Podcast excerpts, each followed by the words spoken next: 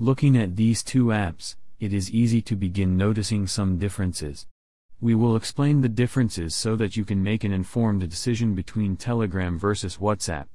Let's make a list of the key differences end to end encryption, self destructing messages, multiple platforms, Telegram bots, cloud storage and file sharing, Telegram groups.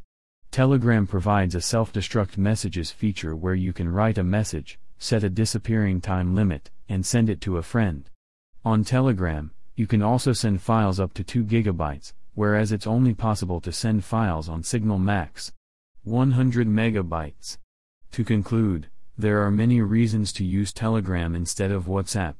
For most users, it is mainly to do with Telegram's greater data privacy and security features. Other users want to gain access to the myriad of additional features that Telegram offers or simply use the platform commercially, which is banned on WhatsApp.